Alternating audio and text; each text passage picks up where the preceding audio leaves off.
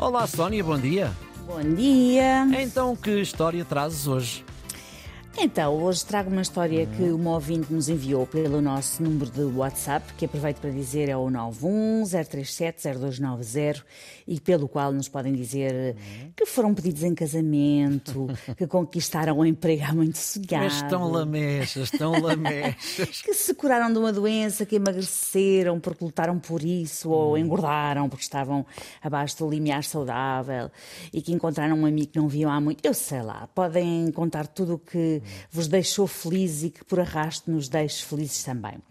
Então, a nossa ouvinte Clara Figueiredo uh, contou-nos uma história que é uma montanha russa, de maneira que, senhores passageiros, apertem os cintos e boa viagem. Uh, tudo começou quando a aconselharam a fazer uma cirurgia para fazer um drilling ovárico, que é, assim dito de uma forma simples e provavelmente simplista, uh, mas é o que é, atendendo a que eu não sou médica, sou só hipocondríaca, uh, é uma cirurgia que destrói os quistos nos ovários para que, desse modo, seja mais fácil a libertação do ovócito. Bom, em, em tese, a nossa ouvinte estava a tentar engravidar, é isto? Eu, eu creio que sim, não ficou claro na mensagem se nessa altura já era esse o objetivo ou se seria para, enfim, aliviar dores que ela eventualmente tivesse, não sei, mas eu suponho que sim, que fosse para ajudar a engravidar. Bom, quando estava a entrar para a cirurgia, a nossa ouvinte ainda brincou com o médico, deve ser cá das minhas, sempre a, a reinar mesmo nos momentos mais sérios, e disse ao doutor, veja lá, não se engane e não me laquei as trompas. O problema foi que durante a cirurgia foi exatamente isso que tiveram de fazer, porque descobriram que ela tinha uma hidrossalpinge, que é um bloqueio das trompas provocado por uma infecção, e no caso dela não havia nada a fazer se não laquear, uh, para que o líquido libertado pelas trompas não danificasse o útero. A partir daí fez tratamentos de fertilização in vitro durante 10 anos. 10 anos. Só conseguiu uma gravidez não evolutiva que terminou às 10 semanas em 2016. Ao todo foram oito transferências de embriões que não implantaram no útero. Um, portanto, um verdadeiro massacre eh, físico e emocional. Em 2021, tomou a decisão de ter terminar com o sonho, mudou de emprego, vendeu o carro familiar e comprou um citadino, uh, deu tudo o que tinha comprado para o seu bebê que nunca vingou aos sobrinhos e dedicou-se a mudar de sonho. Agora ia viver uma nova vida, a dois, sem aquela pressão em cima dos ombros e do corpo todo, já agora, porque estas tentativas sucessivas são uh, arrasadoras para quem passa por elas. Eu diria que faço ideia sim, mas muito ligeiramente, porque sentir pois. isto deve ser uma coisa assim. É, violento, sim, deve violento. ser violentíssimo. Sim, sim. Um tempo depois, era janeiro, e preparem-se que a carruagem desta montanha russa está de novo a começar a descer vertiginosamente. Uh, e ela foi internada por causa de uma infecção pélvica com indicação para ser submetida novamente a uma cirurgia.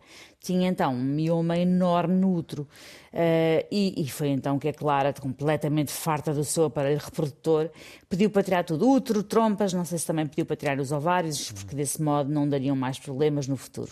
Bom, é o chamado cortar o mal pela raiz, não é? é, é isso, de forma mesmo. simplista, sim. Sim, sim. Em maio foi então operada e quando acordou percebeu que preservaram tudo reforçando a liqueação das trompas. Quando foi à consulta do pós-operatório, o médico que ela refere ser o seu anjo na terra, Dr. António Barbosa, do Serviço de Procriação Medicamente Assistida do Centro Hospitalar de Gaia, tinha na mão os papéis para transferir mais dois embriões. Ela ficou incrédula, sinceramente. Ficou, está doido, doutora, então, mas isto não vai dar em nada.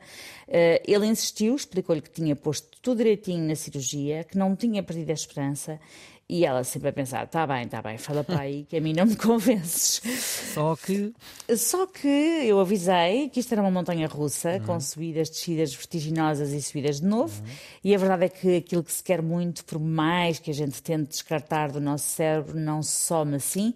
E o que aconteceu foi que, ao fim de alguma insistência, ela lá fez a transferência de dois embriões que estavam congelados e, surpresa, engravidou. Maravilha. Quando lhe ligaram a dar a novidade, ela começou a rir e a pediu para não brincarem com coisas sérias, mas era verdade verdadeira. Aos 41 anos foi mãe e aos 44 anos o seu, o seu companheiro Joaquim foi pai. Hum. E ela termina dizendo: Estamos muito felizes, está a ser uma experiência avassaladora e aos casais que se debatem com estes problemas, não desistam, a vida encarrega-se de nos brindar com coisas boas quando menos esperamos.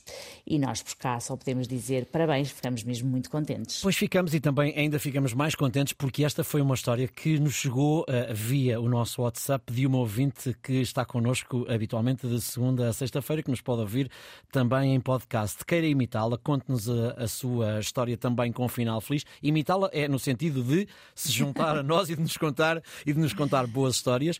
910370290, 910370290. Estamos também em podcast. Tu prometes voltar amanhã, certo? Prometo, é, se não falecer, prometo. que horror! Isto acaba sempre bem, como é que podes falecer? Bom, então até amanhã, Às vezes Sónia. as pessoas falecem, ah, até amanhã. Nada.